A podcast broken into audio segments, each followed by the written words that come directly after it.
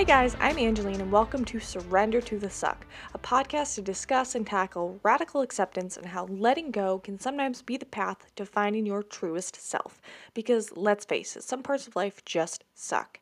Instead of trying to change every aspect about it, we can work on accepting and letting the shit go, while bitching about it with me first, of course. Join me each week as we surrender to the suck and tackle various topics about society and parenthood. Let's get into it.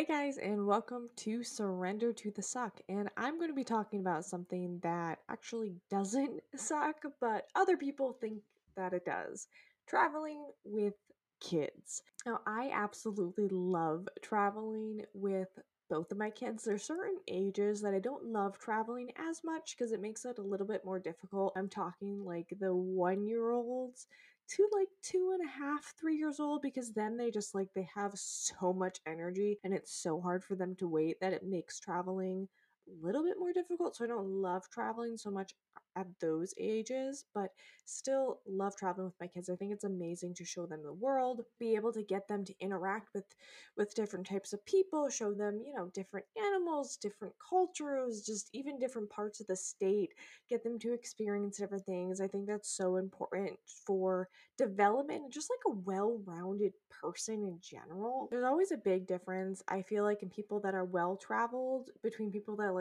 don't even want to go anywhere and when you travel to different cultures or even just like around out of your normal area, you learn more about the people around you and how people live differently. And it makes you kind of more understanding and possibly more sympathetic and empathetic to other people, which is just always helpful versus if you're always just staying in the same area and never talking to people who are outside your regular circle you're you're going to be pretty boxed in.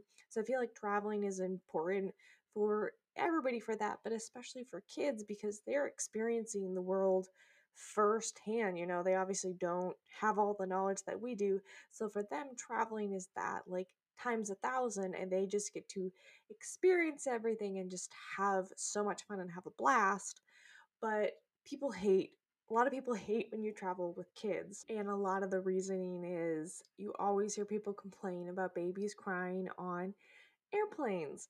And if the past two years have shown us anything, it's that even adults cannot behave on airplanes.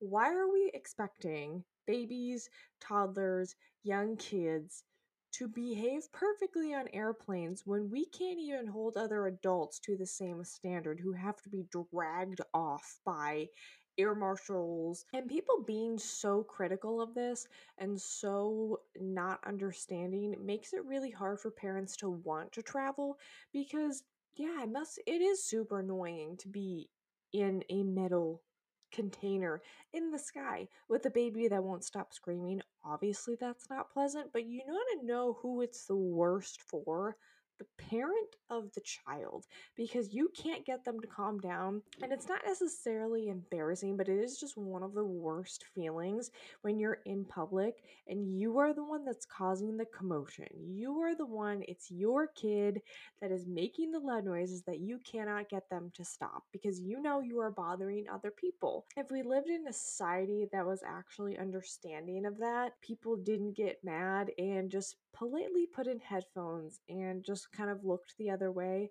I don't think it would be as hard of a situation on the parents. Also, what people forget to realize is who has to calm this child down? The parent, right?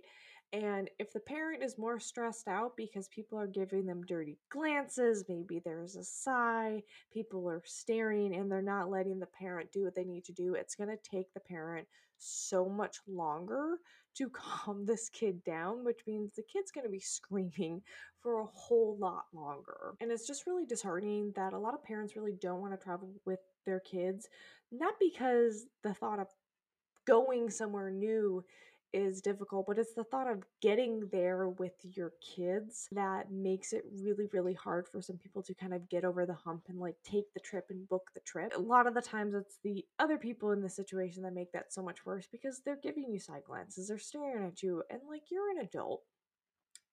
It is it is 2022 you have you have a phone. There's no way you don't have some sort of device in front of you.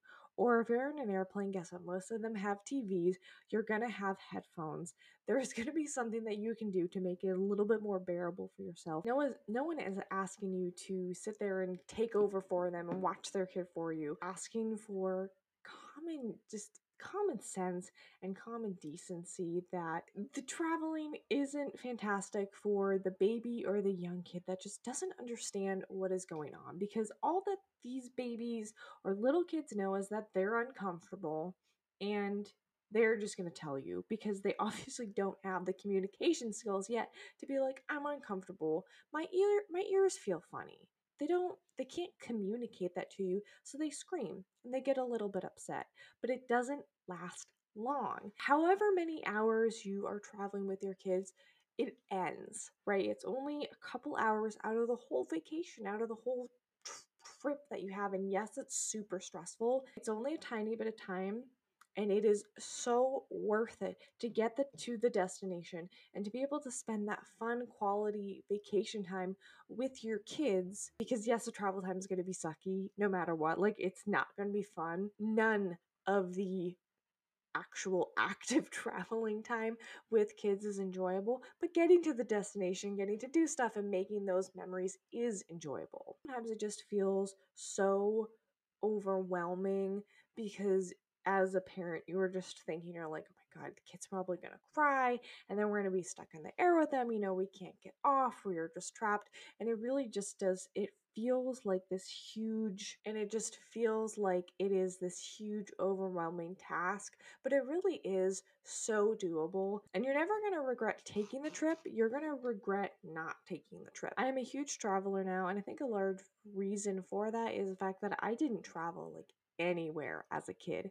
We went on exactly two vacations, um, three if you count my oldest sister's college graduation, in which we stayed at a hotel and saw her graduate from college, and that was literally it.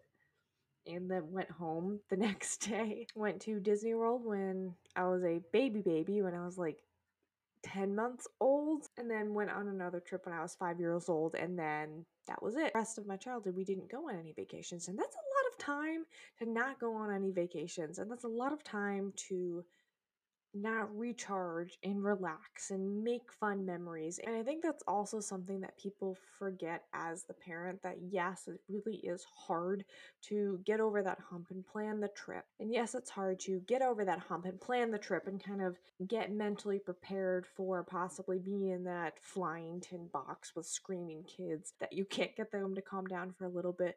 But the other alternative sometimes is a kid who just doesn't have any childhood memories of traveling anywhere. We forget that yes, it's it's our journey as a parent, but it's also your kid's childhood and their childhood memories. And you don't have to fly everywhere, right? These don't have to be super lavish vacations, which is another problem that I have with a lot of like family vloggers and travel families is they always take these super lavish expensive vacations and if I have never seen a price breakdown lower than $10,000 for any of these. It's always like $12,000 and up.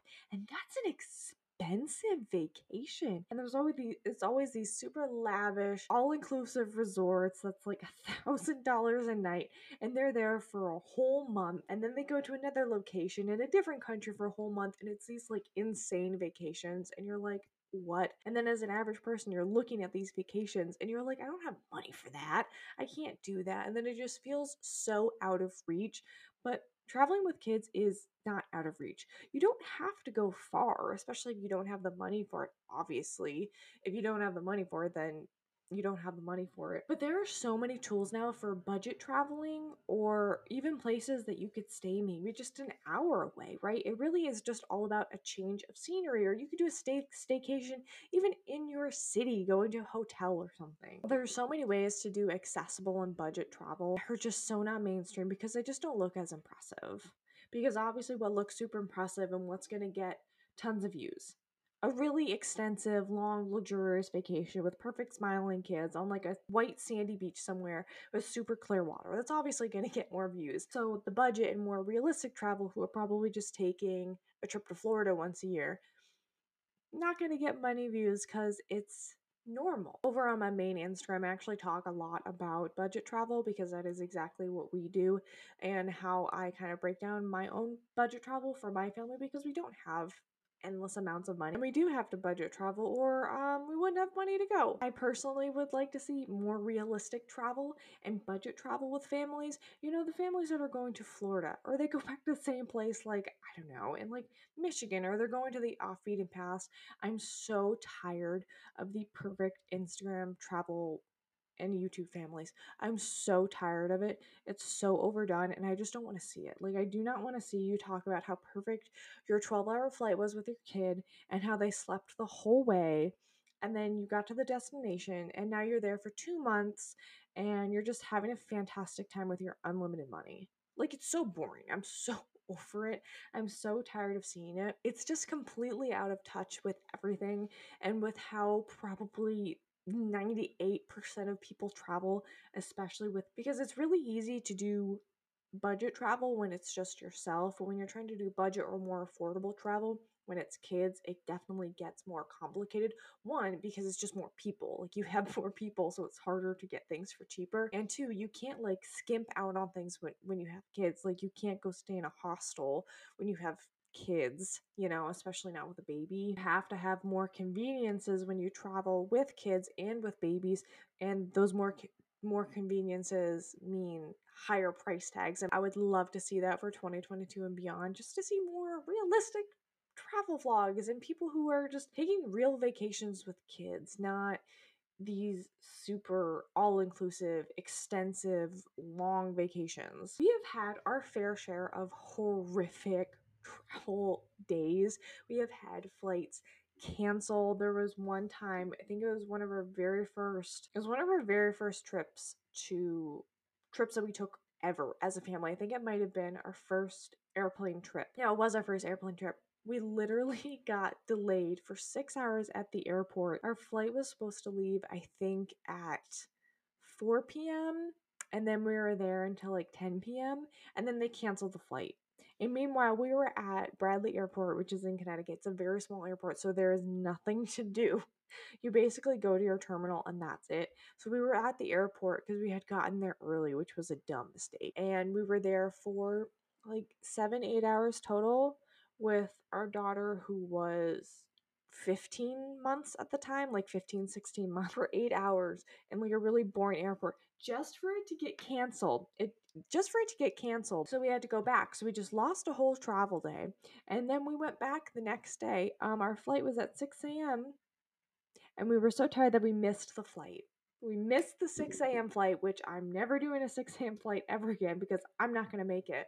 And then we ended up having to, like, we le- ended up leaving at like 12 noon and then we were going down to Florida. They it sent us over to Minnesota, so we went from Connecticut to Minnesota, then down to Florida, and then that took like another eight hours, and then we finally got there the next day at like 6 p.m. It was like a whole. It still doesn't stop me from going, and as horrible as those travel days have been, it has always a hundred percent been worth it.